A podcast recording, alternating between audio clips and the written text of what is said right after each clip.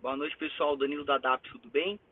Apesar dessa, dessa apreensão aí com, com, com a onda, a segunda onda do coronavírus, como vai ser feita a retomada da economia, uh, o mercado reagiu muito bem ao PMI chinês, que foi menor que a expectativa, e também com dados de consumo nos Estados Unidos. Né? De uma maneira geral, as bolsas americanas fecharam em alta, é, muito por conta desses dados, mas uh, o mercado não foi tão forte quanto, de uma maneira geral, se esperava, por conta das, das tensões entre Estados Unidos e China na região do Hong Kong. Né?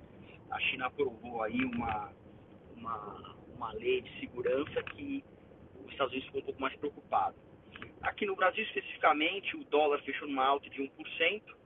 Ah, claro que tem algumas variáveis relacionadas a isso, mas uma coisa que pesou bastante foi a questão do déficit que saiu no dado de maio, que foi muito alto. Para ter uma ideia, foi o, um déficit que se esperava ao longo do ano 2019 inteiro, só no mês de maio. Né? Claro que a gente entende que isso é a questão da, da crise do coronavírus, né? mas de forma isso eleva um pouco a nossa preocupação com relação às, às reformas fiscais que o Brasil tem que fazer de qualquer jeito. Né? Um pouco da bolsa nesse sentido, a bolsa fechou entre altas e baixas, acabou fechando uma ligeira baixa de aos 95 mil pontos, com uma queda de 0,71% uh, para fechar o semestre, né? Amanhã vou mandar a tabela para vocês no fechamento do semestre, essa que a gente manda toda sexta-feira. Uh, isso falar de duas ações pontualmente, acho que na ponta positiva é a TOTOS, que teve uma alta de 3,26%.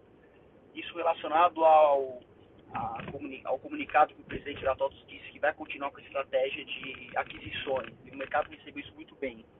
E na ponta oposta, a IRB, que teve uma queda terrível aí de quase 12% na ponta negativa, que o mercado recebeu muito mal ah, as informações apresentadas no balanço e principalmente a questão da que eles vão revisar a política de dividendos. Então o mercado acabou castigando o preço do ativo.